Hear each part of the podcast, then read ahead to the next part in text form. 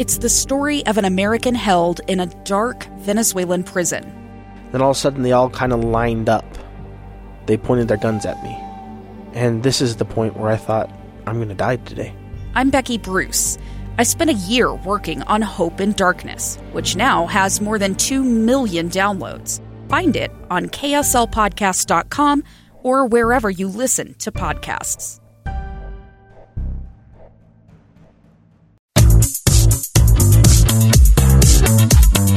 Welcome to Counseling on Demand. I am your host, Fred Riley. Hey, thank you for tuning into the podcast. So, today, what we're going to be talking about is we're actually going to be talking about habits, uh, what I call anchors in our lives that uh, kind of anchor us where we're at. We go through life, we start to fall behind in certain things, usually not particularly noticed. But we're going to talk about these anchors and how they, they hold us back. And I'm going to use the story of baboons. Those that have been listening to my podcast now for a while know that I love to use animals, and we can learn a lot from animals. And so, um, just a few weeks ago, my wife and I were uh, on a vacation, and we we uh, came across a baboon actually.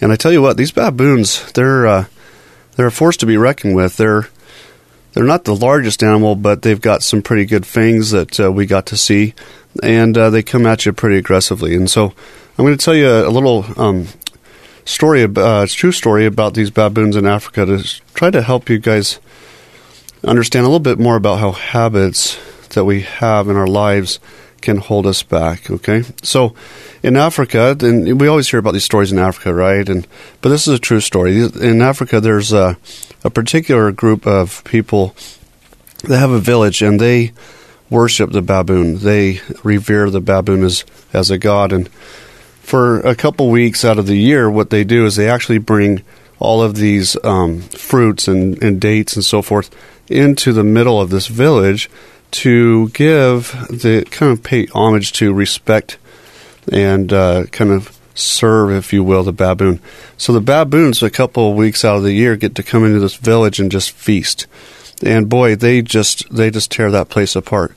Well, it's become kind of problematic tourists love to go into this village and see these people that and learn from these people that uh, worship the baboon. And what they what started happening, and I could see this having seen a baboon face to face a couple weeks ago. What what started happening is these baboons started to decide, well, if all of these fruits and so forth that these villagers give us are for us, then they must be bringing more things for us. And so what they do is they go and they've been taking purses, like violently taking purses and backpacks and things away from the tourists, like ripping them off their shoulders. And the the villagers villagers are obviously concerned. And so what they decided to do is they decided, you know what, we have to find a way to protect the tourists, but also protect these animals that we revere as gods. So they came up with a very interesting contraption that allows them to catch these uh, these baboons, but in a harmless way. And the way that they do this helps illustrate to us how we become trapped. So, what I'm going to do is we're going to take a quick break and then we're going to go into kind of what this trap looks like and how it applies in our daily lives.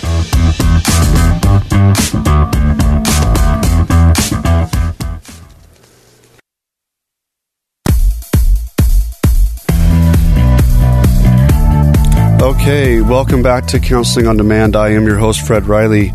So, we're talking about baboons, and we gave kind of some backstory here, right, on how they're honored or revered as gods in this particular African village.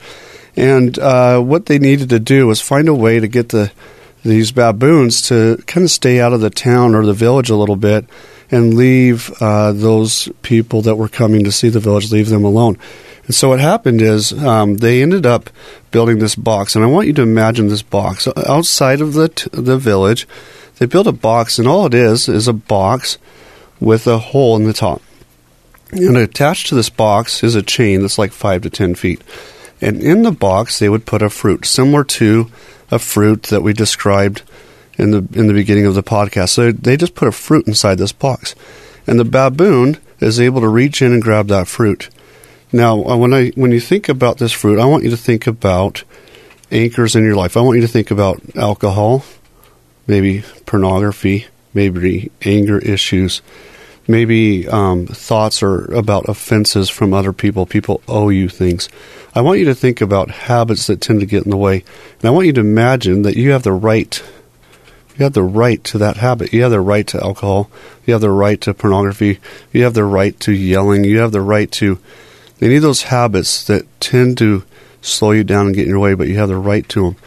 Well, as long as the baboon has the right to that fruit, he can have it. The problem is, once the baboon puts his hand around that fruit, as he goes to pull his hand out of that box, his hand is too big now to get out of that box.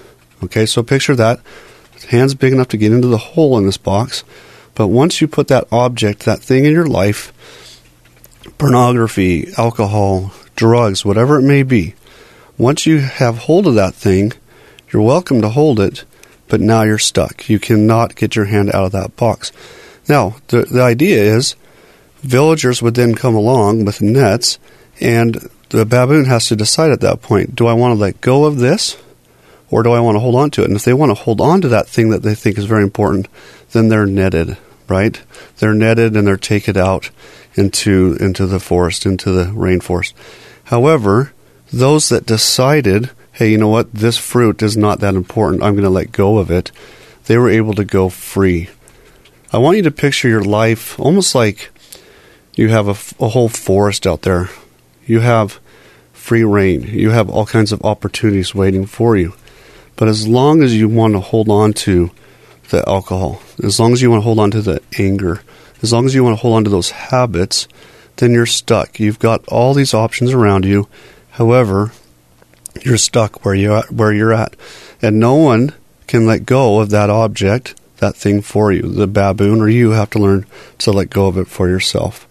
So when you're thinking about your habits, I want you to be mindful that it's maybe time to let go. If you don't know how to let go, talk to somebody. Come into our office, find a therapist that can help you learn how to let go of that object that is having you stuck. I am Fred Riley. Thank you for listening to the podcast. You can find more about us or you can set an appointment with us. Find us online at gettingback2life.com. That's getting back the number two life.com.